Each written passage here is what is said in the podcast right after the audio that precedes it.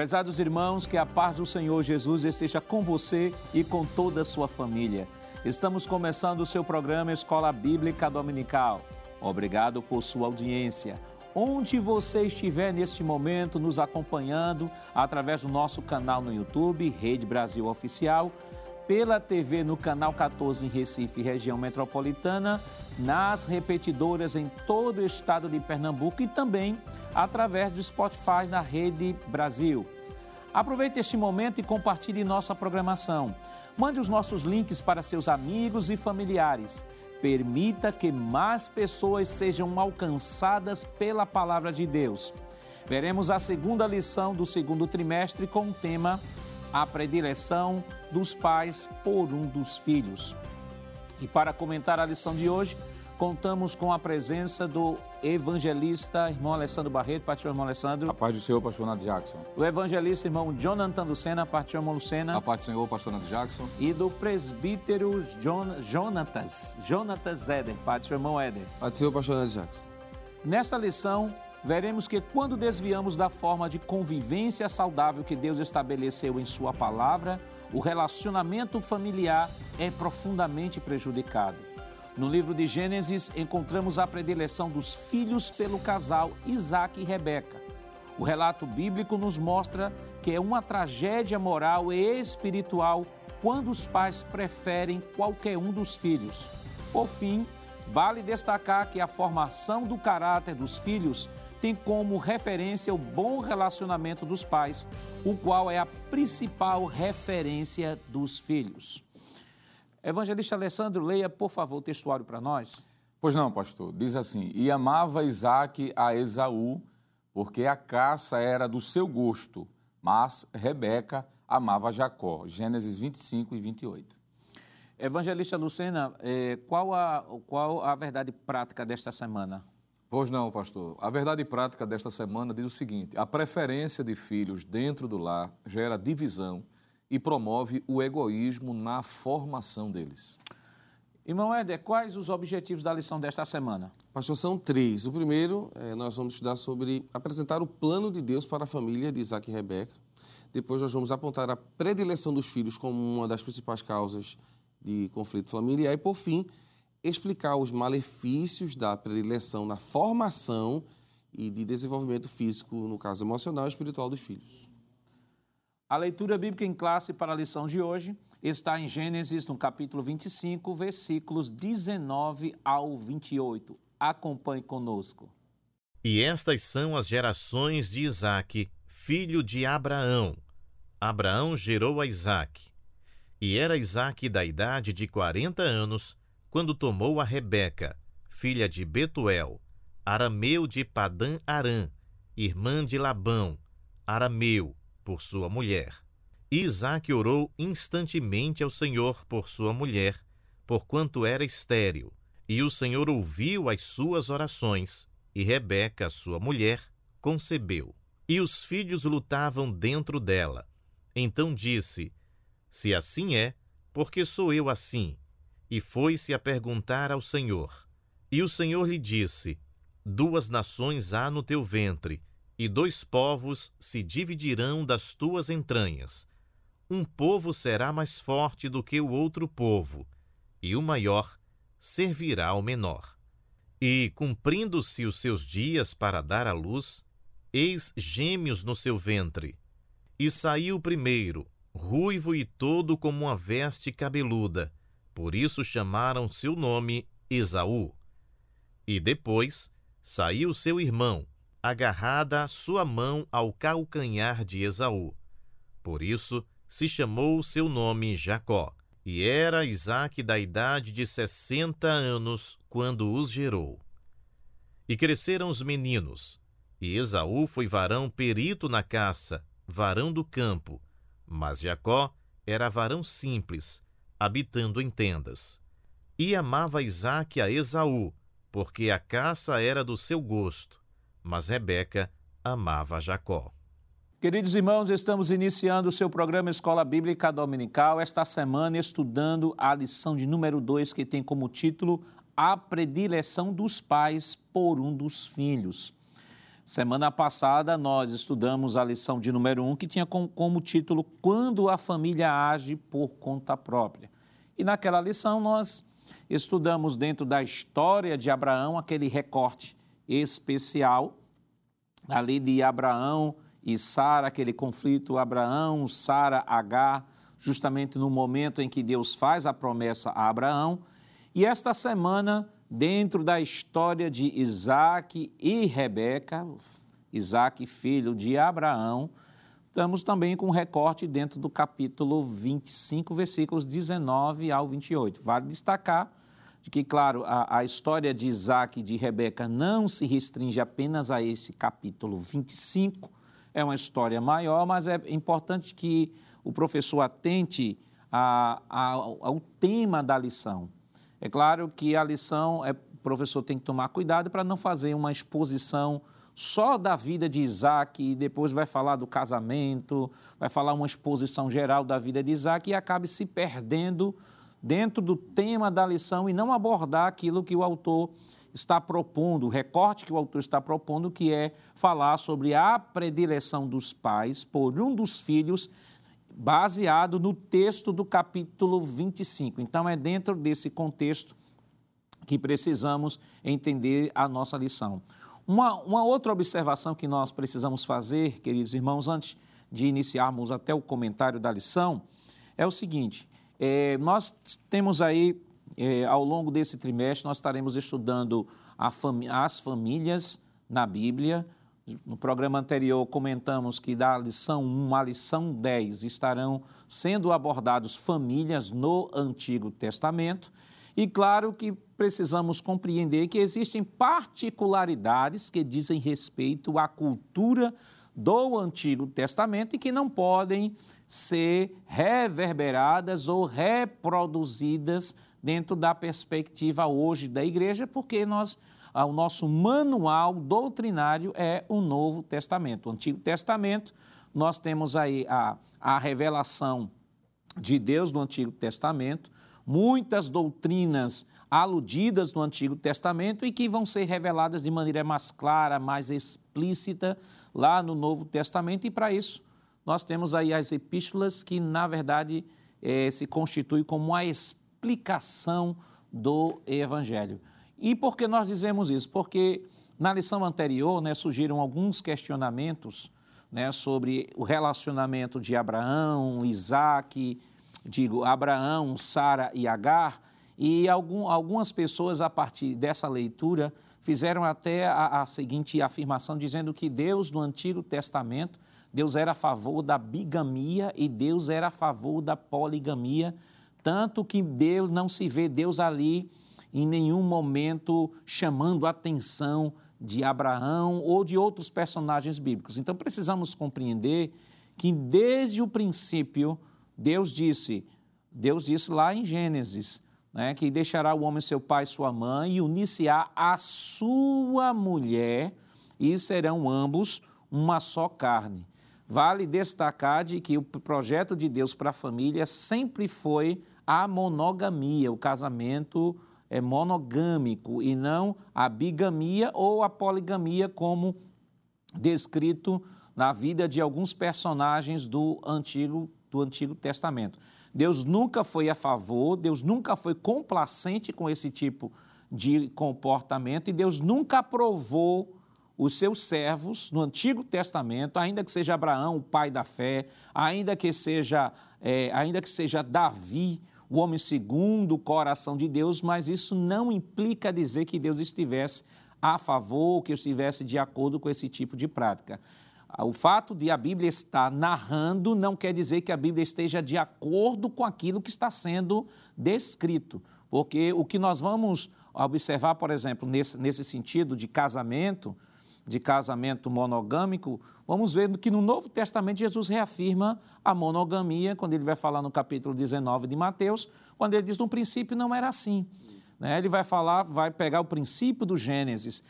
Paulo, o apóstolo Paulo, em 1 Coríntios 7, 1, ele vai tratar do mesmo problema e ele vai dizer assim: bom seria que o homem não tocasse da mulher, mas por causa da prostituição, olha a reafirmação paulina, cada um tenha, cada homem tenha a sua própria mulher. Então, casamento monogâmico. Então, existem questões que precisam ser separadas, nós precisamos compreender, existem realidades que existem lá no Antigo Testamento que não existem na nossa sociedade, é uma sociedade patriarcal. Nós estamos falando aí do século do século 17, mais ou menos, século 18, segundo alguns autores antes de Cristo. E aí nós temos aí a revelação de Deus sendo desenvolvida progressivamente até chegar àquilo que nós temos hoje, a revelação de maneira substanciosa na pessoa do nosso Senhor Jesus Cristo. Então precisamos entender os textos do Antigo Testamento à luz da ótica ou das lentes doutrinárias do Novo Testamento para que não tenhamos e não corramos esse perigo de achar que Deus está dando respaldo para casamento, né, irmão Alessandro, da casamento poligâmico, uh, casamento bígamo e dizer assim, a bênção de Deus está aí sobre essa situação. Perfeito, pastor. E além do mais do que o senhor já falou, que foi muito bem explicado, eu acredito que não ficou dúvida alguma, mas acrescentando só, podemos dizer de que a revelação bíblica, ela é progressiva. A Bíblia vai mostrando desde a criação do homem, sua queda e também restauração. E nesse processo, vai mostrando, claro, as suas escolhas, suas ações, a tolerância de Deus e não a aceitação divina, porque nós devemos entender que houve em algum momento uma tolerância divina, não aceitação, como já foi dito, em relação a algumas atitudes. E a, ainda podemos dizer, pastor Nadir Jackson, que quando nós olhamos para a Bíblia, nós vamos encontrar um livro imparcial. Uhum. A Bíblia não vai mostrar só os acertos não é, dos seus personagens, os momentos de auges, mas também de erros, de fragilidades, de desobediências e aí por diante. E é neste momento que nós vamos encontrar, por exemplo, fatos como o de Abraão, que desobedeceu a Deus e foi ao Egito, adquirindo ali uma escrava e trazendo para o seu seio familiar e provocando toda aquela celeuma que houve na família. Então a Bíblia é a Bíblia por conta disso, essa especialidade bíblica, vamos assim dizer. E não esconder nada, mostrar certos e, acertos e erros e mostrar a vontade de Deus acima de todas as coisas. E um outro, um outro detalhe evangelista que precisa também ser pontuado é o seguinte: a Bíblia não canoniza nenhum dos seus santos. Exato. Seja, canoniza no sentido de dizer assim: eles são impecáveis, eles não Isso. cometeram erro. De todos nascidos de mulher, só um Isso. que não teve pecado. Uhum. Quer Isso. dizer, na, no, no, nascimento, dois, mas na continuidade, um. Hum. No nascimento, dois, que foi Adão. Adão, Adão é, foi criado sem pecado, embora tenha pecado. Jesus nasceu sem pecado e se manteve sem pecado. Né? Exato. O escritor aos Hebreus vai dizer que ele, em tudo ele foi tentado, mas sem pecado. Então, nós não canonizamos santo nenhum.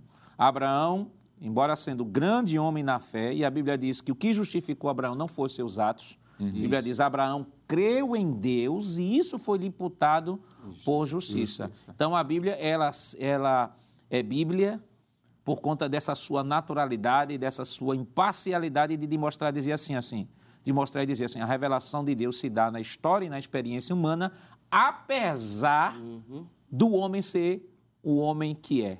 Exato, e isso é o que distingue a Bíblia dos outros livros. Porque quando a gente vai olhar, por exemplo, para livros de filósofos gregos, vamos citar aqui, a própria história diz que os filósofos tinham por objetivo esconder, vamos dizer assim, as falhas das suas divindades, dos nomes uhum. dos principais líderes, para de alguma forma enaltecê-los. A Bíblia é o contrário.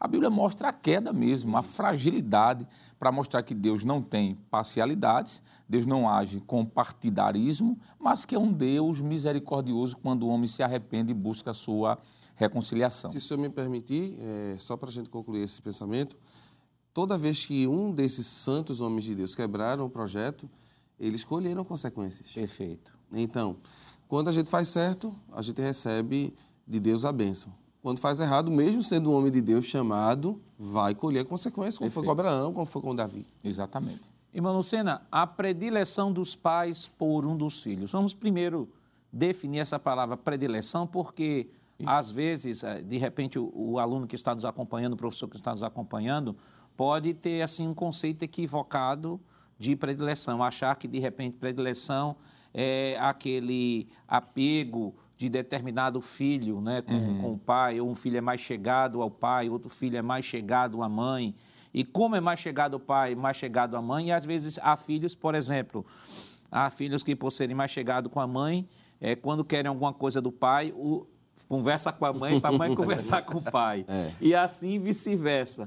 Então, eu acho que é, é, é essencial nós definirmos com equilíbrio a palavra predileção, porque eu acho que essa palavra é a palavra-chave para a compreensão de tudo que a gente vai estudar esta semana. Perfeitamente, pastor. É, A definição dessa palavra, ela vai facilitar exatamente né, na distinção, né?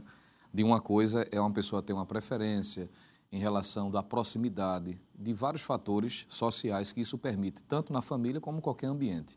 A palavra predileção, de acordo com o dicionarista Antônio Weiss, ele vai dizer de que é preferência acentuada por alguém ou por alguma coisa. E já por essa definição, que é a principal, não é que uma vez que essa palavra também poderia ser entendida como afeição, inclinação, escolha, favoritismo, preeminência, predileção, propensão e a um- uma, um- uma palavra mais técnica, idiopatia.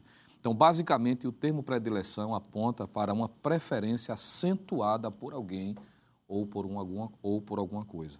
Uma vez que preferência todos nós temos. Existem áreas da vida humana que, naturalmente, nós desenvolvemos preferência. Por exemplo, na área, área alimentar. Se fôssemos perguntar aqui qual é a sobremesa que o senhor prefere, é? o certo talvez poderia ser diferente da minha e, e assim por diante. Tem pessoas que gostam mais de doce do que salgado, alguns acham o inverso. Preferência de cores de roupa, tudo isso é natural, não é? Existe a preferência de lugares. Tem gente que gosta de lugar mais agitado, tem gente que gosta de lugar mais pacato. Eu conheço pessoas que gostam de morar na cidade, não é? Por conta da agitação, do barulho, mas também conheço pessoas que, se pudessem, prefeririam morar no interior, num lugar mais eh, distanciado dessa, dessa movimentação. O problema é que, quando se tem preferência acentuada por alguém dentro do contexto familiar, o perigo está aí. Porque, naturalmente, no relacionamento, nós, preferencialmente, por conta de questões de personalidade, de gosto, nos familiarizamos mais com uns do que com outros. Isso é normal. Isso acontece dentro da família também, por conta da personalidade, do trato, da- do relacionamento, do tempo de, de convivência, que naturalmente desenvolve isso. Mas o contexto aqui, pastor, e aí onde é que está? A preferência na família em relação, principalmente dos pais, em questões de educação dos filhos, do relacionamento com os filhos, é o que está aqui em apreço. Inclusive a Bíblia, partindo desse texto que está sendo estudado, Gênesis 25, versículos 19 a 28, vai mostrar inclusive alguns exemplos que mostram, não é? E o comentarista se limitou a tratar desse, aqui, mas a gente poderia usar, por exemplo, a história de José também aponta para uma predileção por parte da família dele. O próprio José era alvo dessa predileção.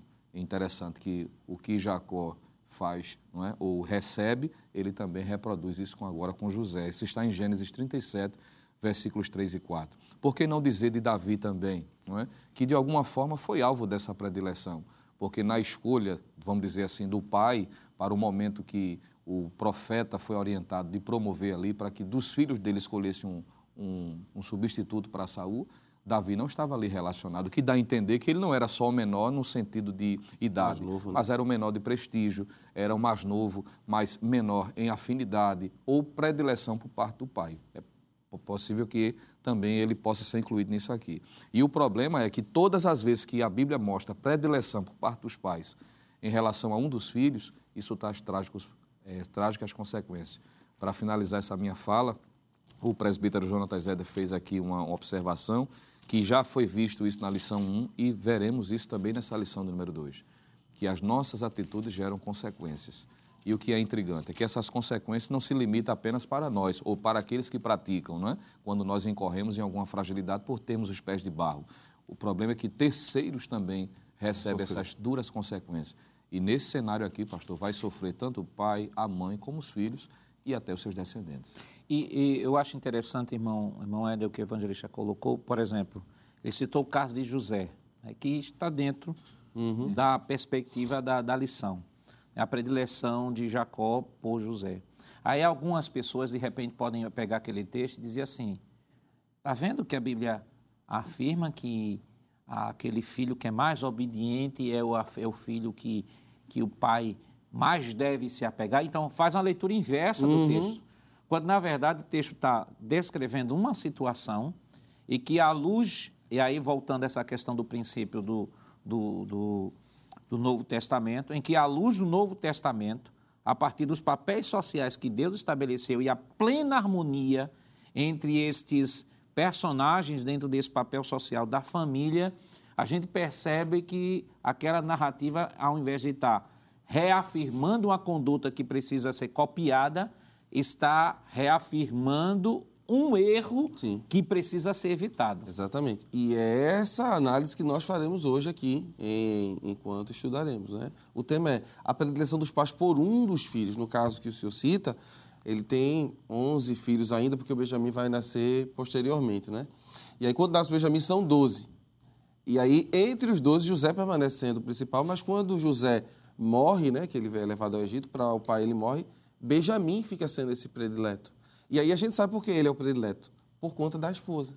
Então existem essas escolhas que fazem com que a família ela acabe tendo problemas e até se dissolva. É o caso da família eh, de José. No, no momento que estávamos nos preparando aqui, o evangelista Alessandro estava falando sobre Davi, e eu queria só retomar um, um texto, eu não vou, só vou citá-lo, capítulo 17, eh, quando Davi se dispõe a lutar, existe uma, um embate entre ele e o seu irmão mais velho, né? Isso. ao ponto de Davi dizer assim, eh, o que eu fiz agora? Isso está no capítulo 17 do primeiro livro de Samuel. A gente vê que existia, sim, esse conflito. Não é? Então, é, é- é muito importante que o pai entenda e os pais entendam que eles devem amar seus filhos como Deus os ama. Deus os ama de forma igual. E isso a gente deve reverberar para dentro da nossa casa. E essa, essas lições que nós estamos estudando, irmão Alessandro, esse, esse trimestre, mostra, acho que acima de tudo, um conceito que precisa eh, ser evitado, né, que é o conceito da família perfeita. Isso. Veja que a Bíblia ela vai mostrar, até depois lá na frente, quando estivermos estudando sobre a família de Jesus, vai mostrar que até dentro da família de Jesus havia conflitos. né? Então, sempre haverá conflitos dentro das famílias. Agora, como cristãos, já que estamos trabalhando esse conceito de escola dominical, estamos falando para pessoas nascidas de novo, então precisamos rever de repente a partir desta lição, se de repente isso está acontecendo comigo, se eu estou dando uma preferência exacerbada a um dos filhos meus em detrimento de outros, porque, como já foi dito aqui, isso vai gerar toda uma consequência. Perfeito, pastor. E quando o senhor falava sobre família perfeita, a, a não possibilidade, digamos assim, de existir uma família sem nenhum tipo de problema, de dificuldade, de diferença, me fez lembrar uma situação em um determinado momento, pastor, em tempos passados, em que uma professora de escola dominical me procurou e disse assim: Eu não tenho condições de ministrar essa lição. E eu perguntei, mas por quê? Ela disse: Não, porque a minha família está passando por isso. E eu disse: Qual o problema? Nada lhe impede de ensinar. Aí eu citei o caso de Samuel. Quando Samuel chegou, já velho, diante de Israel e disse: Eu desafio qualquer um de vocês a me acusar de alguma falha. Ele já estava de cabelos brancos. Ele disse: Eu confio em Deus, de que em momento algum eu falhei diante do meu Deus. Agora, os dois filhos deles foram desobedientes. É. A Bíblia diz, pastor, que os filhos de Samuel foram filhos de Belial. Há uma tradução que diz que Belial ali é filhos do maligno. Então veja, Samuel foi um grande homem de Deus, ungiu três reis de Israel, né? é, os, os dois primeiros principalmente, né? quer dizer, Davi e Saul. Ele foi um profeta, ele falou, ele foi um juiz, mas a sua família não era perfeita. Então, pastor, eu acho que essa sua fala abre-nos aqui a porta para quem está nos assistindo, quem sabe em casa, dizer como é que eu vou ensinar essa lição hoje se a minha família não é perfeita. E quem disse que você precisa ter uma família perfeita para ser um instrumento de Deus no ensino? O importante é que você faça o possível Isso. para andar nos caminhos do Senhor, porque a gente tem uma falsa ideia, existe uma interpretação, pastor, muito equivocada, muitas vezes à luz do texto, e alguém pega textos isolados sem interpretá-los de forma exegeticamente correta, como, por exemplo, é, ensina o menino no caminho que deve andar e quando envelhecer não se desviará dele. Só que tem muitos crentes piedosos que estão nos assistindo, pastor, que a família não é perfeita e seu filho está hoje desviado. E ele ensinou. E ele ensinou, mas alguém pode dizer, olha, então você não está apto a fazer isso. Calma, não é isso que a Bíblia está dizendo. Existe a questão do livre-arbítrio, por Isso. exemplo. Nós temos a família de Eli, que ali foi relapso, aí de fato foi relapso, o, o sacerdote Eli. E os filhos se desviaram. Mas o caso de, por exemplo, Samuel, que foi um homem piedoso, mas que não teve uma família perfeita. Como não há nenhuma, como o senhor disse, eu achei interessante, eu ia dizer isso. Me desculpe dizer aqui, o senhor tirou as palavras da minha boca quando o senhor citou a família de Jesus. Jesus, a família de Jesus. Não é que Jesus pecou, ninguém está dizendo isso. Mas na família de Jesus, por terem pessoas imperfeitas, com pensamentos diferentes, cosmovisões diferentes, tiveram conflitos. Então, jamais teremos uma família perfeita. E também eu acho que, como eu falei, é bom esclarecer isso, de que se a, fi, a minha família ou a sua família não está dentro de um padrão, como alguém pode esperar, 100% perfeito, isso não descredibiliza, não tira a sua autoridade como um instrumento de Deus, como um professor, porque o mais importante é a minha experiência com Deus. Os filhos darão conta deles. Se eu tenho a consciência tranquila de que eu ensinei, pastor, de que eu, é. de que eu fiz a minha parte, então eu tenho que levantar a cabeça e seguir. Qual o plano de Deus para a família de Isaac e Rebeca? Isso nós estaremos comentando depois do nosso rápido intervalo. Voltamos já.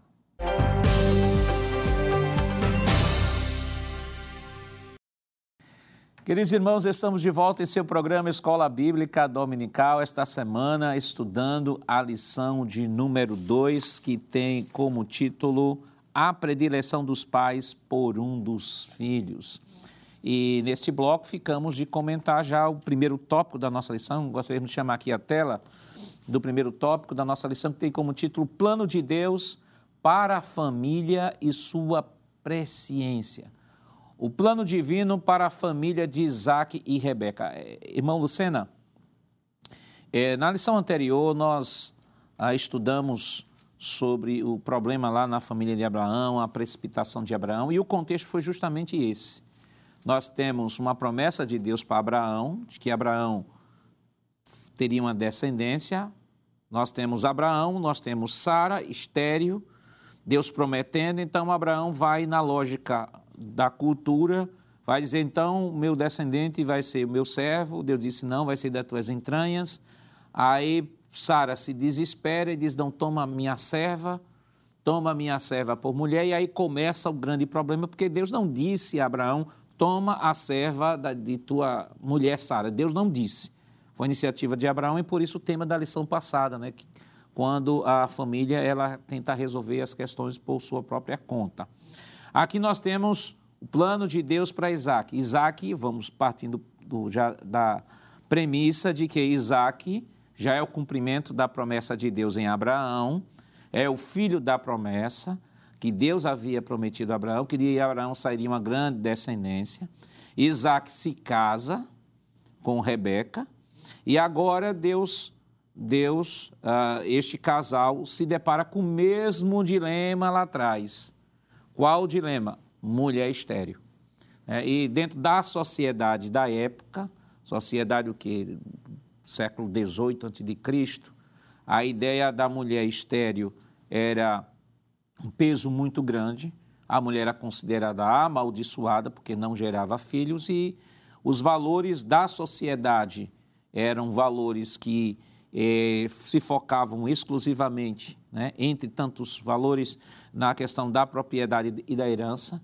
O, a família ela tinha que gerar filhos, herança, tinha que crescer. Isso era um valor inquestionável. Então, nós temos Isaac, filho da promessa, que a partir dele sairia uma grande descendência. Isaac com certeza sabia disso.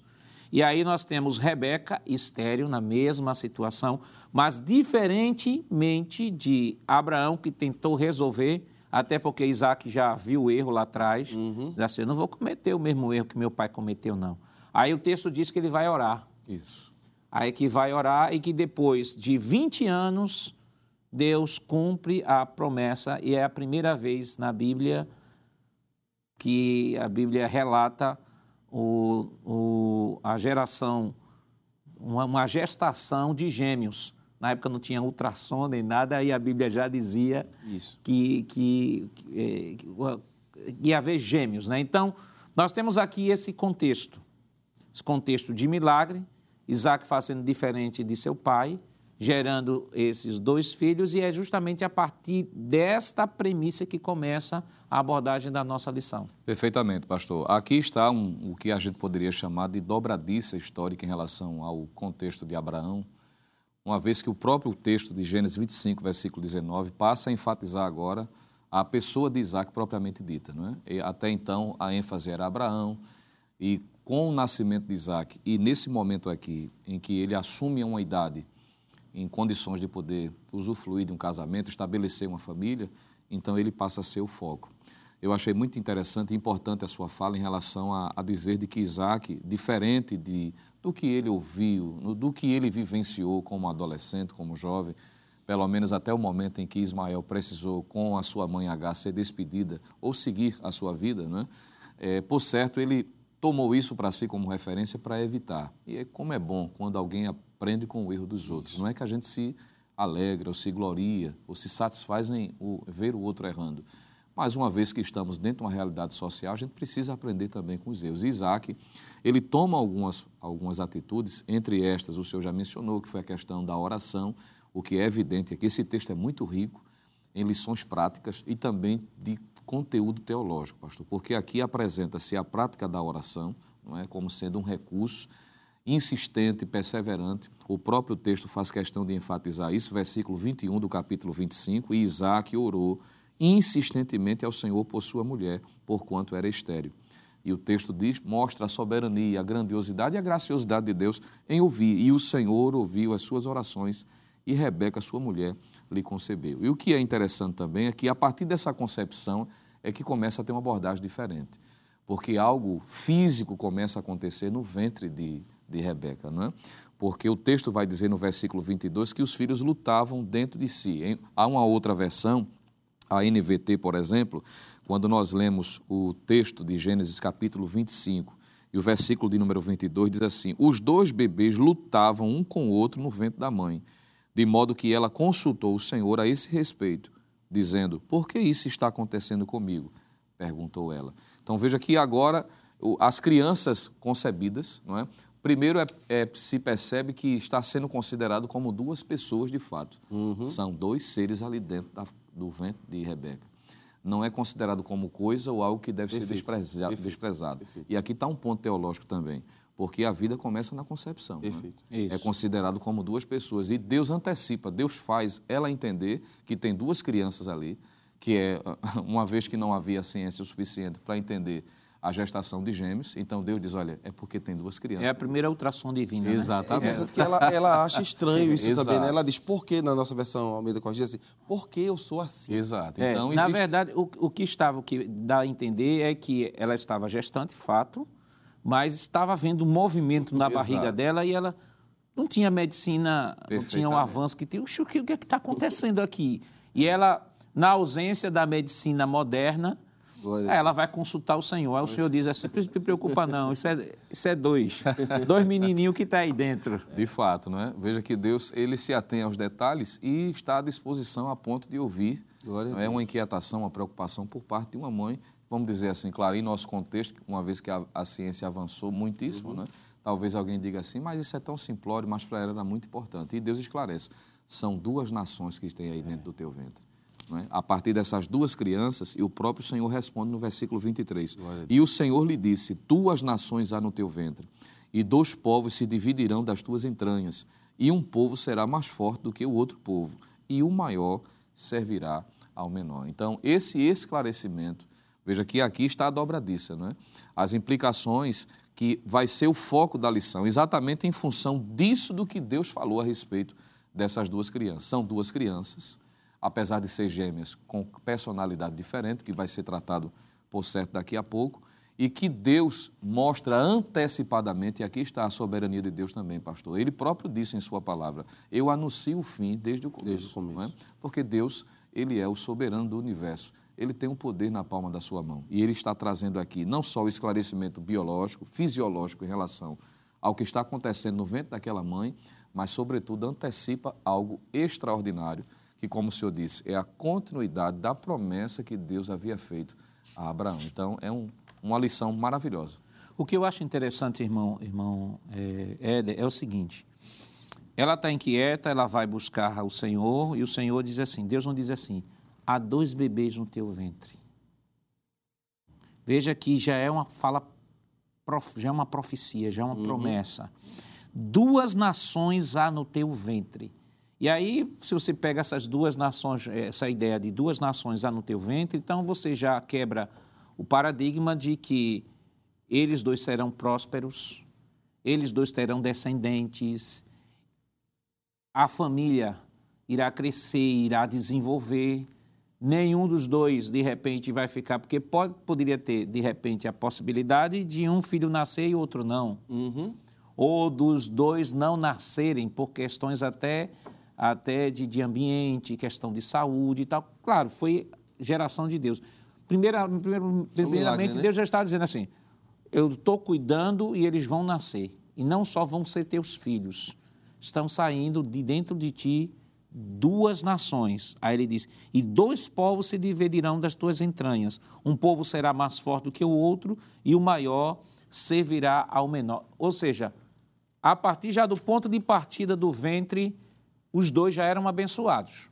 Independentemente de primogenitura, independentemente desta, desta questão sociológica eh, na sociedade, eles já tinham a bênção de Deus. Isso. Duas nações vão sair, um vai ser um povo maior, outro menor, mas Deus estava, por sua presciência, direcionando a promessa a Rebeca. É.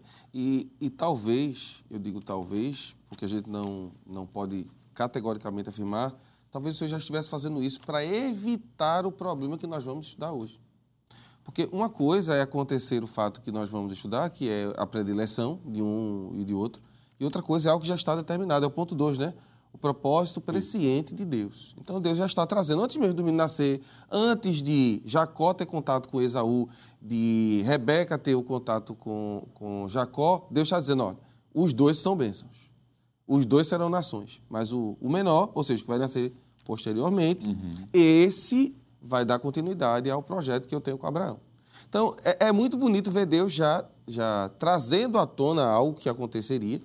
E eu vejo isso como um remédio, sabe, pastor? Quando eu estava ah, estudando o assunto, Deus, eu, pelo que eu pude entender, é que Deus está trazendo essa informação à tona para Rebeca, que ainda não conhece seus filhos, para que ela entenda que existe um caminho natural de Deus. Como houve um milagre para ela ter o bebê. Então, o grande problema dos pais é que parece que eles não entenderam isso. Exato. E tentaram fazer de uma forma diferente e, infelizmente, vai trazer problemas absurdos ao ponto dos dois irmãos se dividirem. Eles só vão se reunir, a gente estou trazendo já um, um final da história, mas eles só vão se reunir de novo no fim da história. E isso tudo porque houve uma predileção dentro da casa. Mas isso não é culpa de Deus. Pelo contrário, é como o senhor disse: ambos são descendentes, ambos têm promessa de Deus. Os dois têm promessa, né? O versículo que o pastor citou, eu vou reler, é o versículo 23 do capítulo 25. Veja na sua Bíblia. O Senhor lhe disse: Duas nações há no teu ventre, e dois povos se dividirão das suas entranhas. Um povo será mais forte do que o, o outro povo, e o maior servirá ao menor. É categórico. Deus já está dizendo o que vai acontecer e trazendo à tona para Rebeca aquilo que ele já tinha determinado. E uma coisa que precisa ser esclarecido, evangelista, para a gente encerrar esse ponto, é o propósito presciente de Deus. É, Deus aqui ah, está revelando a sua presciência, tanto em relação àquilo que haveria de acontecer, claro, presciência, ciência antecipada, mas também isso não por, por um fator determinativo. Não era que Deus estava determinando contra a vontade, né? até porque o autor achei interessante, ele botou aqui na subtópico 2, Isso. do ponto 1, Isso. ele diz assim: no caso, no caso dos gêmeos, Esaú e Jacó, Deus sabia que, criados como agentes livres, eles seriam Rivais. rivais. Ou seja, não era Deus que estava criando essa inimizade.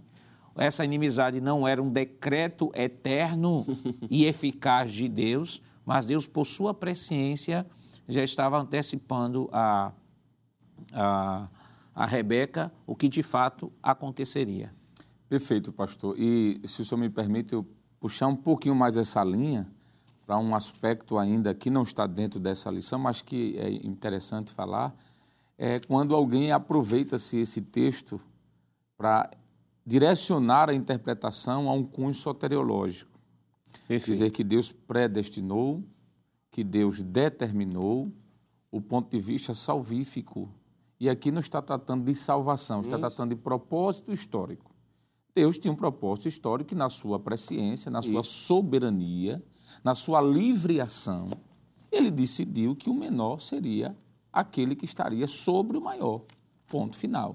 Aqui Deus não determinou quem iria para o céu, quem iria para o inferno, quem seria salvo, quem seria isso. condenado, não é isso?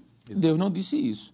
Inclusive, a bênção de Deus estava sobre os dois. Sobre os dois. Baseado no próprio texto que Deus havia falado ao primeiro casal em Gênesis. O Senhor disse que o homem uniria-se à sua mulher e o Senhor os abençoou e disse: crescer, multiplicar e encher a terra.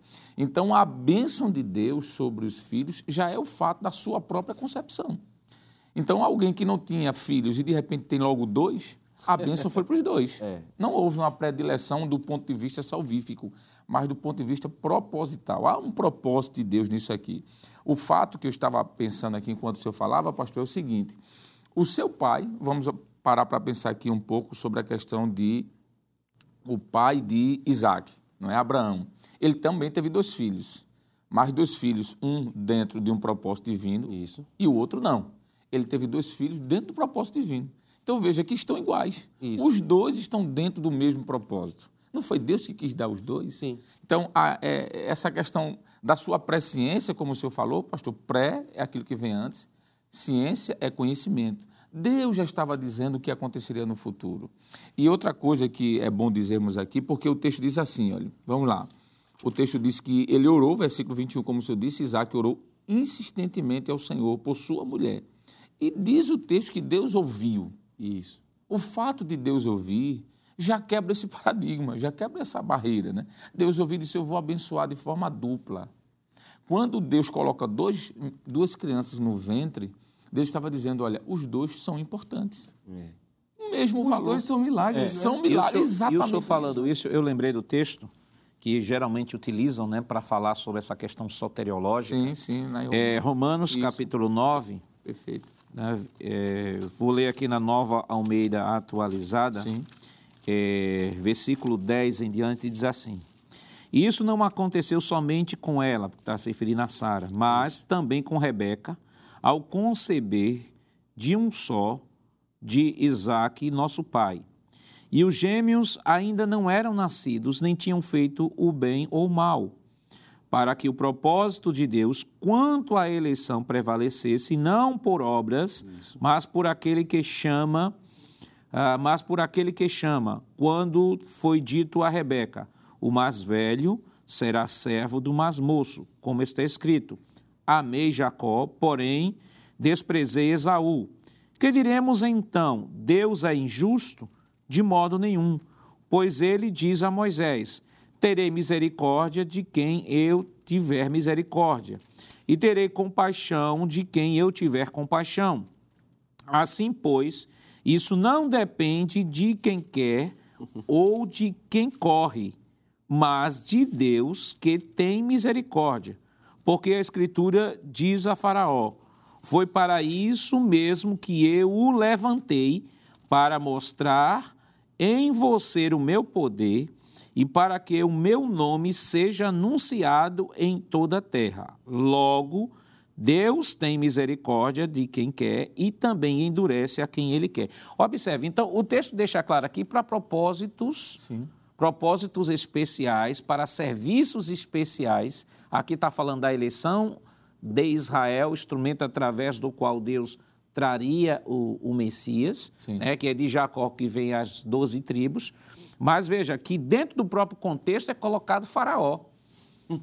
dentro do próprio contexto do texto está colocado Faraó. Quer dizer, está mostrando que a escolha aqui, evangelista Lucena, não é uma escolha, uma escolha soteriológica, ou, Deus, ou seja, Deus escolheu Jacó em detrimento de Esaú, porque aqui estamos aqui estamos falando das duas nações, Isso. embora que os personagens aqui, mas estamos falando de duas nações que Deus de fato escolhe para um propósito especial que a gente sabe uhum. mais à frente que é a revelação e manifestação do Messias. Perfeitamente, pastor. E a chave que facilita a interpretação desse texto que parece que para alguns só tem ele, né? Romanos 9. é.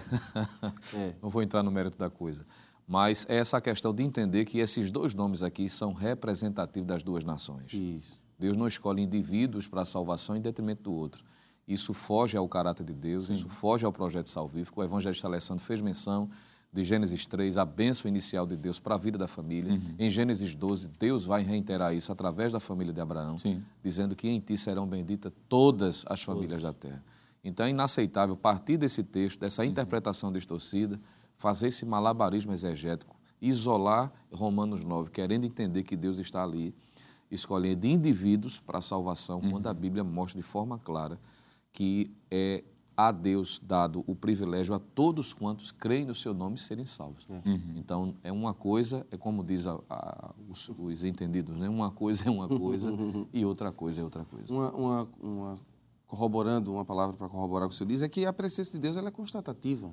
Exato. Senão, a, a divindade ela se choca em seus atributos de bondade, não é? Deus é bom e Deus é justo. Exato. Então, um Deus que é presciente, no sentido constatativo, ele é bom e justo. Um Deus que escolhe por meio de, até sem obras, como é dito no texto em Romanos, ele não é justo. Então, os, os, atributos de Deus não estão em conflitos, né? A presença de Deus seria algo constatativo e não algo determinativo. E o que me permita, pastor, é, finalizando aqui essa minha fala, é que uma coisa é presciência, outra coisa é a determinação de Deus. O grande problema é quando se confundem duas Isso. coisas. Deus antecipa a informação, não, não necessariamente porque ele a determinou que acontecesse, mas é porque ele conhece o futuro Isso. da história, ele conhece todas as coisas. É, o difícil é alguém entender que todas as vezes que Deus está dando uma informação antecipada é porque ele a determinou. E não é o caso. Presciência é a informação antecipada de algo que vai acontecer dentro de, do que o senhor descreveu aqui. De uma realidade livre que as pessoas têm direito de escolha. Agora, como Deus não é pego de surpresa, não é para Deus não existe passado, nem presente e futuro. É a mesma coisa para ele. Então, ele sabendo livremente como cada um vai agir, ainda assim tudo converge para a sua vontade. Glória a Deus. Para a ciência e informar antecipadamente. E, e, até porque, por exemplo, esse traz o grande dilema, né, a grande discussão teológica da soberania versus livre-arbítrio. Aí, de maneira até pueril, as pessoas dizem, então, olha, se Deus é soberano, se Deus é soberano, o homem não pode ter livre-arbítrio. Se o homem tem livre-arbítrio, Deus não pode ser soberano. Então, entre o homem e Deus, a gente escolhe Deus. Então, soberania, Deus determina tudo e tudo.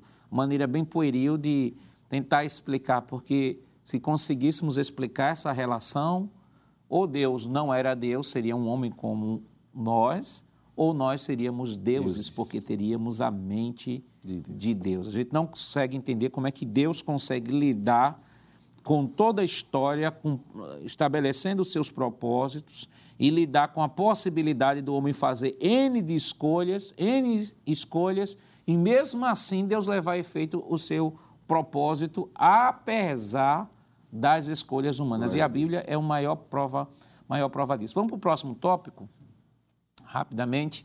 É, vamos para o tópico 2, vai falar sobre o conflito familiar, a esterilidade de Rebeca, nós falamos aqui já. Isso. Né, o conflito em os filhos lutavam no ventre dela. Isso. Gênesis 25 e 22, e o favoritismo. E aí começa, nesse subtópico 3 aí, uhum. o tema da nossa lição, né? o favoritismo do casal pelos filhos. E, e Moeda, a gente viu aqui que, que a, a questão da predileção, né, da predileção é diferente da afinidade. Né? Às vezes, um filho tem mais aproximação do pai do que da mãe, às vezes da mãe do que do pai. Vai depender de contextos de formação, da configuração familiar, tem tudo isso. E necessariamente isso não quer dizer que é uma predileção. Sim. É, a predileção ela vai se caracterizar justamente, como foi dito aqui, pela preferência acentuada, quando tudo é feito em detrimento dessa pessoa. E aí começa o tema da nossa lição, que é o favoritismo do casal pelos filhos. É, é interessante, pastor Jacques, que cada um são dois filhos, cada um parece que escolheu um, e o texto é, é muito interessante porque por que Isaac escolhe é, Esaú e por que Rebeca escolhe é, Jacó. Né? É o versículo 28, é, 25 e 28. Amava Isaac a Esaú porque a caça era do seu gosto. Mas Rebeca amava Jacó. E nos versículos anteriores, versículo 27, por exemplo, é dito o seguinte: vamos ler também. Cresceram os meninos, Esaú foi varão perito na caça, varão do campo, mas Jacó era varão simples, habitando em tendas. Então, nos parece, ao que tudo indica, que Jacó é mais caseiro, então fica mais próximo à mãe, cuida das coisas da casa junto com a mãe, talvez se visse mais a mãe, e a mãe tem essa maior aproximação dele, e isso causa a predileção. Porque uma coisa é o filho se aproximar mais do pai, e é natural que isso aconteça numa casa que tem muitos filhos, né? Um dos filhos se aproximar mais do pai, outro da mãe, é natural. A grande questão é quando essa aproximação faz com que o pai o olhe diferente do outro. E é essa questão que nós estamos tentando é, conversar hoje com os alunos para que os professores, perdão, para que domingo os professores levem os alunos e digam, olha, você pode ter mais proximidade de um, isso é natural. O que você não pode é, em detrimento dessa aproximação, escolher entre eles, não é? é o, o, Isaac, ele gosta do, do Esaú por conta da caça. Isso fala do, do cuidado, parece que ele tinha um, um cuidado maior com o pai. Por exemplo, ele conseguia caçar um animal grande, então ele trazia um pedaço de carne bom para o pai. Isso fez com que o pai gostasse tanto dele que esquecesse daquilo que Deus falou anteriormente, que nós vamos tratar no próximo, no próximo bloco. Então, o que é que a lição tem a nos ensinar nesse tópico, o favoritismo do casal pelos filhos? Isso vai trazer problemas graves, é, coisas que Deus não quer para a nossa família. E eu tenho certeza que a lição de hoje era como se fosse uma vacina, pastor Nadir Jacques. Me permita dizer isso. Não é? Para nós observarmos a nossa família com maior cuidado para que nós não colhemos problemas amanhã por questões que a gente pode resolver hoje. Então, se você tem dois filhos, Deus te deu essa oportunidade de ter dois, ame os dois. Mas um é mais próximo de mim, irmão Jonatas. Amém. Mas você precisa educar os dois do mesmo jeito, debaixo da mesma lei, entregar aos dois é, o mesmo amor, até porque Deus vai cobrar isso. Né? Posteriormente, Deus vai cobrar, porque isso é injustiça. E a Bíblia diz que Deus não, não é injusto. Então, que a gente possa observar, como foi dito pelo evangelista Lucena, os erros desse casal e não permitir que isso entre dentro da nossa casa. E uma coisa que precisa ser pontuada é a proximidade sempre vai existir, né? A proximidade de um filho mais do que o outro, isso isso é fato. Os filhos, eu sempre digo, são como os dedos das nossa, da nossa mão, né? Todos os todos pertencem à mesma família, a mão, vamos chamar aqui a mão de família, mas os dedos são diferentes até a impressão digital é diferente. é diferente, então eu não posso achar nunca que um filho será igual ao outro. Cada um terá seu traço particular, cada um terá a sua formação, cada um tem sua aptidão.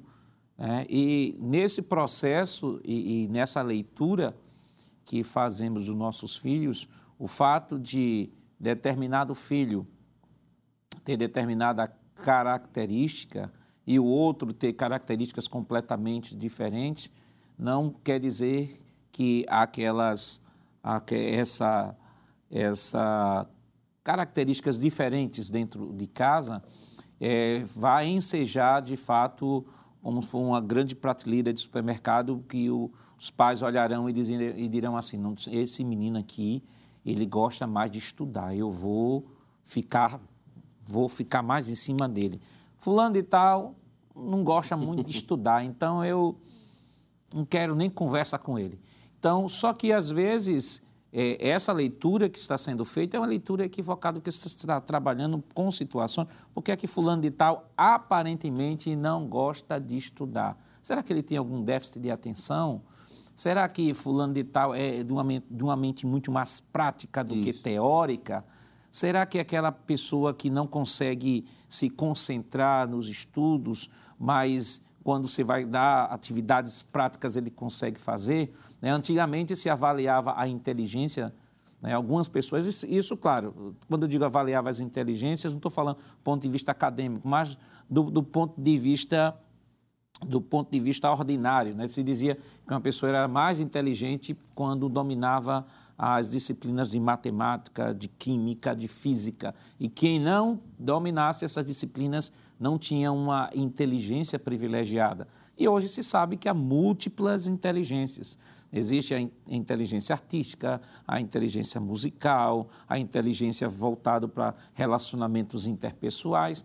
Então, queridos irmãos, é importante que o professor ele possa passar isso aos seus alunos e abrir esse filtro uhum. né, para os professores, para os, os, alunos que estarão ministrando, não apenas a classe de casados, mas também os filhos também que vivem esses dramas, que vivem esses dilemas, possam também entender que às vezes seus pais não têm essa compreensão e por isso agem desse jeito. Isso. E aí exercer o ministério da misericórdia, né? da misericórdia. O fato do que eu sei hoje não quer dizer necessariamente que meus pais tenham que ter esse mesmo conhecimento. E o que os meus filhos sabem ou terão a visão que eles têm não é necessariamente a visão que eu tenho, porque nós somos de gerações diferentes. Mas quais são os problemas decorrentes desta, dessa predileção? O que isso pode impactar na família? Mas isso nós estaremos comentando depois do nosso rápido intervalo. Voltamos já.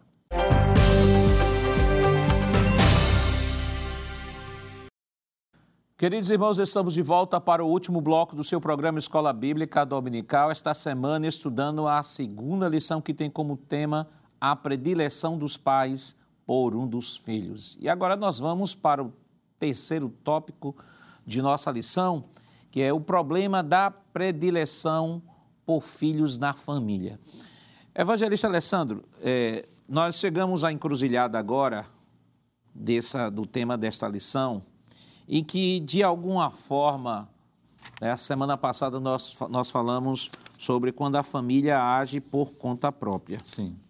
E chegamos a uma encruzilhada que, de alguma forma, a Rebeca acaba fazendo a mesma coisa, guardadas as devidas proporções, que Abraão. Sim. Abraão tinha a promessa e Abraão tentou resolver da sua forma. Veja que o texto que nós lemos que é o texto base da nossa lição, Uhum. Deus disse, ali já havia promessa, independentemente de primogenitura, Sim, sim.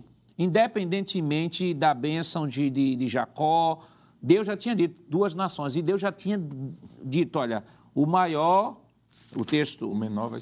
o menor servirá O maior servirá ao menor. isso. Um povo será mais forte, versículo 23, do que o outro, e o maior servirá ao, ao menor. Só que Rebeca, de alguma forma, se vê desesperada porque a Jacó, digo, é, Isaac, está mais junto de Esaú. Isso. E Rebeca está mais junto de Jacó e Isaac já está já no finalzinho da sua vida, tem também a, a questão da chamada bênção das últimas palavras, que ela tinha, às vezes, até um poder maior do que da própria primogenitura, e ela fica desesperada e disse, não, meu marido vai... Aí já mostra um outro problema, mostra um outro problema, porque quando Deus disse a Rebeca essa promessa, perfeitamente, acredito que ela tenha compartilhado isso com Isaac, a não ser que ela tinha guardado essa promessa no coração. Mas mesmo assim ela fica desesperada. Talvez não houvesse uma comunicação perfeita entre eles. E por isso ela usa de sutileza, de sutileza para que o menino ele seja abençoado. Então, qual o problema que a gente pode elencar aqui, os problemas que a gente pode elencar quando um pai ou uma mãe acaba escolhendo determinado filho em detrimento de outros?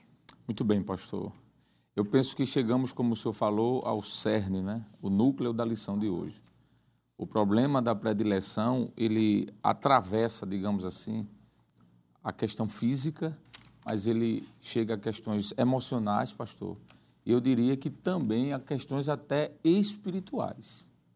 Porque pode desencadear aí uma sequência de coisas por uma questão simplesmente de predileção. Antes de lhe responder propriamente dito, eu achei muito interessante quando o senhor faz esse paralelo entre a família de Isaac e a família agora de o seu filho, né? a, é, a família de Abraão e de Isaac. Quando o homem tenta fazer as coisas por conta própria, geralmente dá erro. Como o senhor disse, Deus já tinha dito, não Isso. precisava fazer mais nada.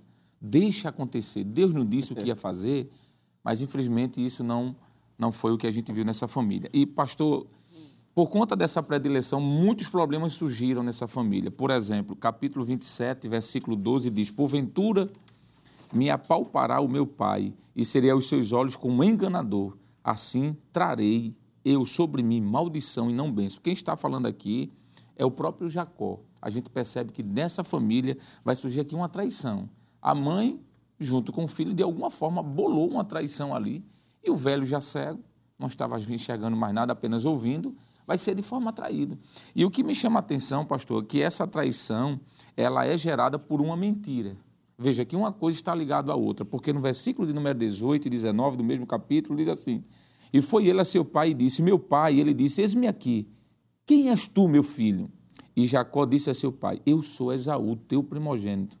Tenho feito como me disseste: Levanta-te agora, senta-te, come a minha caça, para que a tua alma me abençoe. A traição foi motivada por uma mentira. Isso, quando acontece dentro do lar, pastor, traições, mentiras, geralmente traz desgastes emocionais. Não somente emocionais, eu diria também desgastes no ponto de vista do relacionamento entre as pessoas mesmo. Passa, não, de, não, não existe mais a comunhão familiar. E essa traição que é motivada por uma mentira, pastor, o que mais me chama a atenção foi que desencadeou uma falta de temor no coração do filho e da mãe. Porque o versículo 20 diz assim, no capítulo 27, Então disse Isaac a seu filho, Como é isto, que tão cedo achaste, filho meu? E ele disse, Porque o Senhor, meu teu Deus. Deus, a mandou ao meu encontro. E disse Isaac a Jacó, Chega-te agora, para que apalpe meu filho, se és meu filho Esaú mesmo ou não. Então chegou Jacó a Isaac, seu pai, que o apalpou e disse, a voz é a voz de Jacó, porém as mãos são as mãos de Esaú. Veja que ele colocou o nome de Deus, Foi. ele jurou por Deus. Foi, Foi. Deus Foi que Deus. fez a caça vir em mim. Porque o velho achou estranho. Eu te mandei agora há pouco, já chegasse, já está pronta a comida. É fast food? Como é que pode isso? Ele disse, não, foi Deus. Deus. Veja que uma coisa traz a outra. Absurdo. A falta de temor, não é? E o velho ainda diz assim, a voz é, é de Jacó, mas o pelo é de Esaú. E ele mente pela segunda vez mas sou eu teu filho. Então veja, pastor, a predileção trouxe males terríveis a esta família. Quando uma família começa a ter falta de temor, traição, mentira, engano, porque o versículo 37, quer dizer, 23 a 27, diz que Esaú, quer dizer, é, é, Isaac pergunta mais uma vez: És tu mesmo meu filho? E ele disse: Sou eu. E disse-lhe Isaac, seu pai: Ora, chega-te e beija-me, meu filho. E ele chegou e beijou. Parece com Judas, né, pastor, que chegou é. perto de Jesus e o traiu com um beijo. É. Me permita fazer esse é. paralelo aqui. Houve uma traição, houve um engano e ainda o beijou seu pai. E eu ficava pensando, quando estava lendo esse texto, pastor, antes da gravação desse programa, disse, meu Deus, como é terrível. Veja que a predileção trouxe um desastre familiar. E o versículo 34 ainda diz que é que acontece? Esaú, ouvindo as palavras de seu pai, bradou com grande e muito amargo o brado e disse a seu pai: Abençoa-me também a mim. Quando ele chega com a caça, que o pai diz: Não, já te abençoei. E cai a ficha que ele foi enganado. O texto diz que ele bradou com um brado de amargura. A predileção, pastor, traz amargura no seio familiar. O versículo 35 disse: E ele disse, no caso o pai, né, Isaac, dizendo: Veio o teu irmão com sutileza Exato. e tomou a tua vida. Essa expressão sutileza, pastor, fala de algo muito sério aqui. O que é algo sutil? É algo que é feito na, na surdina, no engano. De no maneira ardilosa. É. Isso, pastor. E quando a gente para para pensar sobre sutileza, a gente percebe que aqui existe uma obra da carne, não é? é? Infelizmente, eu posso dizer isso, que naquela família, eles abriram espaço, pastor, para isso. Porque o texto de número 38, do versículo 37, diz: E disse Esaú a seu pai Tens uma só bênção, meu pai, abençoa-me também a mim, meu pai. E ele levantou, e levantou Esaú a sua voz e chorou grandemente. Veja, tristeza dentro da família. E essa tristeza trouxe ódio, porque no versículo 41 ele disse: E Esaú odiou a Jacó por causa daquela bênção com a que seu pai o tinha abençoado. Esaú disse no seu coração: Chegar assim é o dia do luto do meu pai, eu matarei meu irmão. Veja, Esaú parece ter mais temor do que Jacó. Porque ele disse: Eu vou esperar meu pai morrer para ele não ter essa tristeza, mas quando ele morrer, eu vou matá-lo. Vingança. Isso, pastor. Amargura, vingança, ódio. Perfeito. É a, a, é a bola de neve, né? Uma coisa vai trazendo a outra. E ficou uma proporção absurda, né? Pelo que a gente está vendo aqui. O senhor narrando parece que eu estou vendo a história. Uma proporção tão absurda que vai tomando todos os entes da família. Agora, sim, do ponto de vista geral, é até contraditório esse, essa, esse queixume dele, porque. Ele tinha vendido. Ele tinha vendido a primogenitura é por um prato de comida. Eu Entendeu? acredito, pastor, que ele talvez não tenha pensado na, na seriedade daquele ato dele. Mas, pastor, deixe-me terminar aqui, por gentileza, dizendo só a última coisa. Além de tudo isso, traição, mentira, falta de temor, engano, tem uma coisa aqui, pastor, que eu acho que é um alerta de Deus para nós que somos pais, uhum. os que estão nos ouvindo aqui.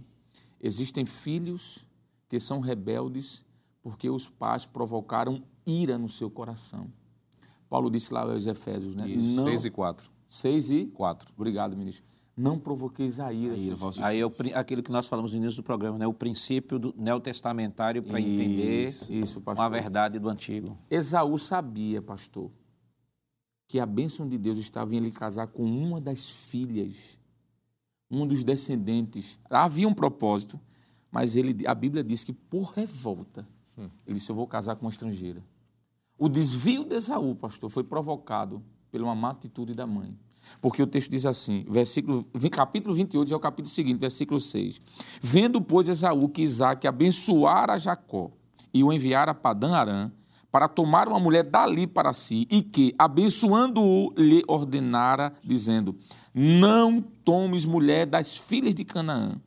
E que Jacó obedecera seu pai e sua mãe e fora para Padã Arã. Aí o texto diz, pastor, vendo também Esaú que as filhas de Canaã eram mais aos olhos de Isaac, seu pai, foi Esaú a Ismael e tomou para si uma mulher daquela ali. Então veja, Ismael, né? desculpe, obrigado, Ismael. Foi uma atitude de revolta, foi como um protesto. Então é pesado o que eu vou dizer, pastor, mas me veio no coração, eu quero falar nesse momento com muito temor e tremor. A gente tem que ter cuidado para que não sejamos motivo de revolta no coração dos nossos filhos, para que amanhã, pastor, eles não nos culpem da atitude. Eu fiz isso por conta do Senhor. Veja os problemas, pastor, de uma predileção entre os filhos. Agora, irmão Lucena, eh, olhando a família, aqui é claro, a gente está trabalhando só um recorte da história da família.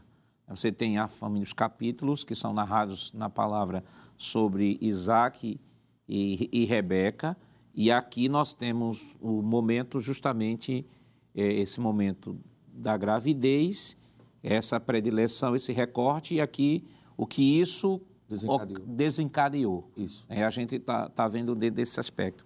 Então, então, a priori, a gente já percebe de que não havia uma boa comunicação dentro de casa. Exato. É, veja que o que hoje nós compreendemos que facilmente se resolveria com a conversa entre Rebeca e Isaac, vem cá, vamos sentar.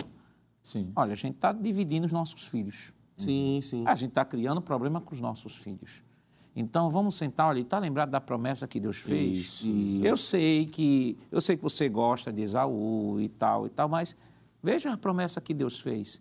Só que a gente percebe que a, a, a sutileza da mãe aí, e isso muito mais pela revolta, a revolta muito mais da mãe do que do pai. Sim. Porque o pai foi enganado. O pai estava cego, estava velho, ele vai beijar justamente para sentir o cheiro. A mãe foi tão. que a, que a mulher ela é, ela é mais meticulosa, né? Preparou tudo perfeitamente, sabia que o velho podia Cheirar, chegar, ia pegar na mão, não era só a comida, ia pegar na mão, ia trazer para junto para cheirar, para conferir. E ela preparou todo o cenário perfeito e acabou ele sendo, ele sendo abençoado. Mas a gente percebe que esse, esse, essa situação gerou um problema tanto para Jacó, nós temos aí um problema extremo aí de Esaú, que Esaú renega aí o que ele deveria fazer, tomar mulheres do seu próprio clã. Isso. Ele disse, eu não quero saber. Quero saber de tradição, não quero saber de família, não quero saber mais de nada. Eu vou seguir o meu caminho. Como também a gente vê o caminho de Jacó a partir daí, foi um caminho de muito percalço, problema, que é justamente a consequência, Exato. o que pode ocasionar na vida dos filhos de uma família onde os pais não atentam para essa consequência quando vão privilegiar um em detrimento de outro. Perfeitamente, pastor. É mais do que simplesmente uma questão de emoção, né? A, a- a toda a atitude aqui, se tivesse parado para se perceber as implicações que isso poderia alcançar, porque a princípio era, não, eu, só, eu gosto dele. Veja que partindo na questão de gostar, de gosto, de preferência pessoal acentuada por uma pessoa, ou seja, a sua própria vontade em detrimento àquilo que realmente era melhor para o bem-estar de todos, eles escolheram, é? e como eu disse a princípio, não é apenas a pessoa que agiu erroneamente que colhe os frutos da sua atitude precipitada, mas terceiros também enfrentam. E alguém disse que a colheita é maior do que o plantio, né? Você geralmente, por exemplo, se formos considerar, me permita fazer uma, uma comparação bem simplória. A pessoa planta uma semente de milho, uma, mas colhe uma espiga e geralmente uma espiga dá quanto? E várias espigas, né? Que já vai vir outras sementes também. É. Então as consequências às vezes são não tem como você mediar, não tem como você considerar a, a extensão do que pode acontecer. Por isso que é melhor submeter-se à vontade de Deus. Essa família, pastor, tinha tudo para ser uma bênção, para dar certo. Produto de um milagre, resultante de uma promessa de Deus, mas por, causa de, por questões de preferências acentuadas em detrimento da, da própria vontade de Deus, trouxe o prejuízo para todos daquela família. E eu estava aqui enquanto o evangelista Alessandro relacionou é? todas essas consequências na sua praticidade. Eu digo, meu Deus, é? o, o, quantas famílias hoje estão vivendo nessa mesma condição? É verdade. Que parece que a gente está fa fazendo a leitura, parece não, estamos fazendo a leitura de algo antigo, mas que, como é a palavra de Deus, é para a nossa praticidade. Sim. Por isso que Paulo disse em Romanos 15, 4, tudo que o que dantes foi escrito, para nosso ensino foi escrito. E me permita, pela vivência de igreja, pela realidade de experiência, cooperando, fazendo a obra de Deus, a gente percebe que muitos problemas semelhantes ao vivido por esta família ainda ocorrem em nossos dias. Verdade. Predileções que hoje são manifestas em outros aspectos, por exemplo, filhos que recebem recompensas diferentes, tratamentos diferenciados, às vezes até a correção, para um é mais suave, isso. a outro é mais grave. E, e, os pais não entendem que isso está gerando, como disse o evangelista Alessandro, a, fundamentado em Efésios 6 e 4, a ira dos filhos, Isso. distorcendo o caráter deles, achando que estão fazendo o melhor para ele, porque tanto o que é favorito, pastor, como o que não é, estão sendo prejudicados. Porque às vezes aquela ideia de superproteção, de investimento maior, um, ah não, eu estou cuidando bem dele, está distorcendo, está prejudicando. Tanto que a princípio está recebendo a predileção, como o preterido, está sendo é, todos dois sendo prejudicados. É o que fica claro quando lemos as consequências Exato. desta família. E acaba atingindo, irmão, irmão Éder, diretamente a formação do caráter, né? Porque, por exemplo, aquele que é o, o preterido é, sempre recebe as melhores coisas, dificilmente recebe um não. Sim. Dificilmente recebe um não e ele acaba criando e sendo formado dentro dessa, dessa, desse casulo desse casulo e quando chega aí fora no mercado de trabalho não consegue receber o não e quando recebe o não sai destruindo tudo, é. acabando com tudo. Por quê? Porque não houve limites. Isso. Não houve limites. Por outro lado, aquele que sofreu que sofreu ah, esse tipo de problema dentro de casa, aí já foi elencado aqui a questão da ira. Uhum. Da ira. Se ira e acaba também trabalhando isso na formação do seu caráter. E aí entra aí os complexos de inferioridade, uhum. entra aí o sentimento, a, a baixa autoestima vai, é, vai lá para baixo. E isso influencia em tudo, influencia no, na sua questão de relacionamento pessoal, influencia ah, no, no casamento, no relacionamento com cônjuge, influencia na sua vida profissional, influencia na sua vida acadêmica, porque os filhos não são nossos, os filhos são frutos do Senhor. Nós somos apenas mordomos que recebemos de Deus essa grande missão de cuidar deles e cuidamos para entregar a Deus e depois eles vão seguir vão seguir o seu caminho. Então, Dentro do lar é preciso que os pais tenham essa sensibilidade de ouvir seus filhos. É bem verdade que, às vezes, pela formação, que isso vai depender da formação de cada pai, porque o pai vai reproduzir a educação que teve, a não ser que lá atrás ele acabe se desvencilhando por um processo de transformação, de reflexão educacional. Ele diga: não, isso aqui que meu pai, minha mãe me educou desta forma, não, eu não vou reproduzir isso não vou reproduzir isso porque isso foi excesso. Mas a não ser isso, de, de forma alguma, é, de um modo geral, nós acabamos repetindo as estruturas educacionais que recebemos dentro do lar. Aí, às vezes, há, essa, há esse choque de informação, porque você tem uns filhos que estão dentro de uma geração que tem uma cosmovisão completamente diferente e um pai que veio de uma outra geração que tem uma cosmovisão completamente diferente e que, às vezes, essa ideia de poder sentar, ouvir o filho, conversar. Não, filho tem que obedecer, filho, eu digo e tem que obedecer, porque meu pai era assim comigo e tal. Só que estamos vivendo uma outra sociedade. Uhum. Uma outra sociedade. Eu lembro de um texto de Tiago, Tiago diz assim, Tiago 1,19 diz assim, é, todo homem seja pronto para ouvir, tardio para falar, tardio para se irar. E aplicando isso ao contexto da família, é importante que os pais, muito mais hoje, muito mais hoje, essa, tenham essa sensibilidade de poder ouvir os filhos, de poder sentar com eles, de poder conversar. Às vezes, eles explodem, querem impor. Claro, tem um princípio de autoridade como cristão como um filho cristão, ele tem que entender que existe esse princípio de autoridade, que eu devo obedecer meu pai e minha mãe, que é o primeiro mandamento com promessa, Efésios 6. Mas também tem ali o princípio de dizer aos pais: vocês cristãos não provoquem a ira dos filhos de vocês. E o texto diz: para que não desanimem. E desanimar aí é no sentido muito mais amplo. É. Não é apenas desanimar é, no sentido no, no, no, sentido do relacionamento com os pais. É em relação à vida, a em relação vida. a propósito, em relação a tudo. Então, eu acho que o fator comunicação, conversa, diálogo, ele é importante que seja enfatizado nessa lição. Com, com certeza, pastor, com certeza, porque o, o, ápice do problema é a falta de comunicação. O senhor e o evangelista Alessandro estava tratando do tema, é, pontuando um a um os erros, né? E parecia que eu estava vendo aqui a cena. E o senhor disse algo que é verdadeiro. Uma boa conversa entre Isaac e Rebeca tinha resolvido isso aqui. É interessante que Jacó se torna Jacó por conta dessa. O Jacó que a gente chama hoje, né? Enganador, trapaceiro, todos esses nomes, ele surge aqui. Porque até então o seu nome significa aquele que segura no calcanhar devido ao nascimento, né? O, o termo lá hebraico é aquele que segura pelo calcanhar. Mas aí Esaú diz assim: não é porventura seu nome Jacó, enganador? E é, e é, o princípio, e é um outro princípio que é o exemplo dos pais. Sim. Porque Sim. Jacó, de repente, podia ser que já tivesse essa, essa natureza, mas ela é acentuada Aqui. pelo exemplo e pelo treinamento da mãe dele a ele ser um enganador. E se a gente for observar direitinho a família, nós vamos encontrar isso também no irmão de Rebeca, chamado Labão, que vai fazer exatamente é isso. É problema de família. É. é, é, é, fantástico. Quando a gente analisa desse ponto de vista, né, o Labão vai fazer do Jacó o que Rebeca fez com Isaac e com Esaú.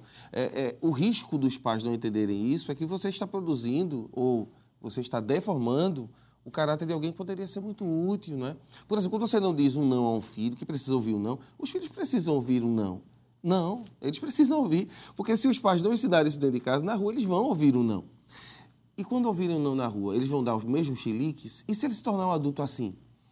E aí é, compete a nós, não é? Que Deus tem dado essa oportunidade é, de ensinar a sua palavra, lembrar aos pais: vocês estão formando a próxima geração. E quando não se coloca rédeas, e quando não se tem o exemplo, porque, pastor, não existe ensinamento maior do que o exemplo. Não existe. Quando Rebeca diz, meu filho, a gente pode enganar, vamos enganar seu pai, Jacó leva isso para a vida. E ele tenta enganar todo mundo. Mas chega um dia que Deus o encontra e diz: Comigo não.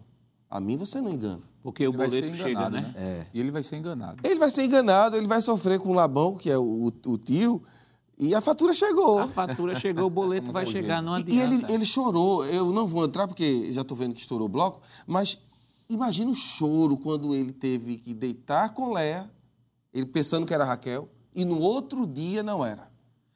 Eu fico pensando no filme que não passou na mente dele. Meu Deus, essa dor. Enganei e fui enganado. É.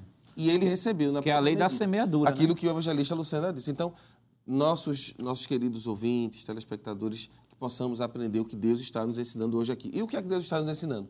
Ensine seu filho direitinho, não tenha predileção, até porque Deus vai usá-los posteriormente. E se você não está sabendo fazer isso, é, corre o risco daquilo que o evangelista Alessandro Barreto contou aqui acontecer com a sua família também. Você criar filhos que uns servem a Deus e outros não. E talvez isso seja problema da criação no lar. Dê o mesmo amor a todos, ensine a palavra a todos e permita que Deus seja Deus na vida de cada um. Não é? Deus será Deus na vida de cada um. A gente não precisa ajudar Deus a ser Deus. O mais importante do papel dos pais é ter a consciência de que estão fazendo a coisa certa. Se o filho vai chegar um momento, vai chegar um momento que o filho vai decidir, que é a uhum. encruzilhada da vida, ele vai decidir se vai continuar seguindo os ensinamentos do pai ou não. É, aí é outra situação. Aí é ele, né? Aí é com ele mas a responsabilidade dos pais na educação dos filhos sempre foi um princípio bíblico. Né? A igreja, por exemplo, a igreja ela, ela traz o ensinamento cristão, ela traz o ensinamento religioso, mas não é tarefa primária da igreja a educação cristã dos filhos. Uhum. Pais evangélicos, a responsabilidade é dos pais trazer essa educação. Então é importante que os pais tenham isso em mente. É, irmão Alessandro, o nosso tempo já foi embora, mas o que é que a gente pode, rapidamente, os princípios que a gente pode extrair desta lição para estar orientando o professor que nos acompanha neste momento? Pois não, pastor. Eu penso que nós mostramos muitas falhas desta família, mas esta família também teve coisas boas, né? Pois não. Já foi falado aqui que era uma família que orava. Tanto o marido como a esposa oraram a Deus e pediram a Deus um Isso. filho, e Deus os deu. Significa dizer que essa família foi alvo de um agir de Deus, do milagre de Deus. Podemos pontuar também que esse casamento, além de ser motivado pela oração e pelo milagre, é o único patriarca que é monogâmico. Sim. Seu pai verdade. e seus filhos não serão. É o único. Estava dentro de um padrão divino. Então, era uma família que estava dentro de um modelo divino estabelecido por Deus. É uma família, pastor, onde havia carinho, respeito, amor. O texto nos diz em Gênesis 26 e 28 que eles se amavam. Tanto é que as pessoas perceberam que eles se acariciavam. Então, uma família que havia amor. Era uma família que havia o agir de Deus, da oração, estava dentro de um projeto divino, mas que houve falha. É o que o senhor falou lá no início. Às vezes as famílias estão prontas dentro de um projeto de Deus, mas se não tiver cuidado, em algum momento a falha pode acontecer. Mas não deixe com que esse momento de falha ou de fraqueza, digamos assim, venha desmotivá-lo. Sua família é uma bênção, é um projeto de Deus e certamente o Senhor estará com as mãos estendidas. Bom, Lucena. Pois não, pastor. Eu diria que o ideal para os pais é seguir, sobretudo, o padrão divino da paternidade. Nós sabemos, por exemplo, no Ministério de Cristo, que ele, entre os doze, tinha os três que eram mais próximos, né? Entre os três, um. Mas nunca vemos Jesus tratando com diferença quando era para dar marretada, pastor, me permita aqui. Ele batia em, é. em todos, não é? E o Pai Celestial, como sendo referência, deve nos motivar para que sirvamos dessa forma. Ainda que exista o filho que seja mais próximo, isso é inevitável, pela aproximação, pela personalidade, mas nunca fazer acepção de pessoas que incorrem no erro que a Bíblia mostra de forma clara. Não, Éder? Eu acho que fica a lição da semana passada se repetindo hoje. Não tente ajudar Deus a fazer os seus propósitos. Seja um agente de bênção de Deus para seu lar, sua família, seus filhos mas que Deus faça aquilo que ele prometeu e nunca a gente. E nunca procurar, dentro dos nossos esforços, ajudar Deus naquilo que Deus se prontificou a fazer, né? Nessa lição também nós aprendemos as mesmas coisas que aprendemos na lição passada. Nós não podemos tentar, por meio, seja da desonestidade, da mentira, achar que Deus vai operar por meio da mentira, Deus vai operar por meio da desonestidade, não. Deus estabeleceu o seu propósito e esse seu propósito há de se cumprir.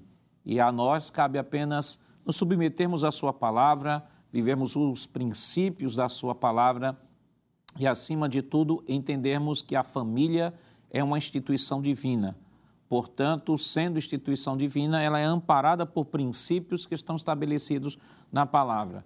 Voltando, voltamos a dizer, não existe família perfeita. Você não, não tenha vergonha de sua família, é. porque todos os membros da sua família têm um livre-arbítrio de escolher se seguem ou não, ou se têm, ah, ou se querem ou não seguir os princípios da palavra.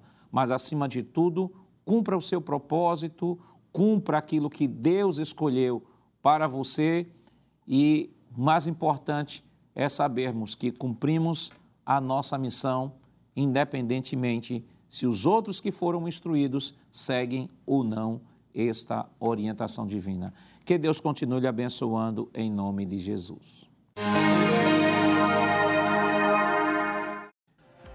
Chegamos ao final deste programa. Hoje estudamos a segunda lição do trimestre com o tema a predileção dos pais por um dos filhos.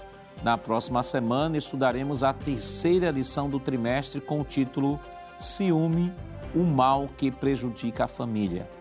O programa Escola Bíblica Dominical vai ao ar na TV todas as sextas às 21h30 e no sábado às 16 horas. também está disponível no formato de podcast no Spotify e nosso canal no YouTube, Rede Brasil Oficial. Acesse o canal, se inscreva, ative o sininho e compartilhe nossa programação. Obrigado por sua audiência e até o próximo programa. Que a graça de nosso Senhor Jesus Cristo, amor de Deus, nosso Pai, a comunhão do seu Santo Espírito estejam com todos hoje para todos sempre. Amém.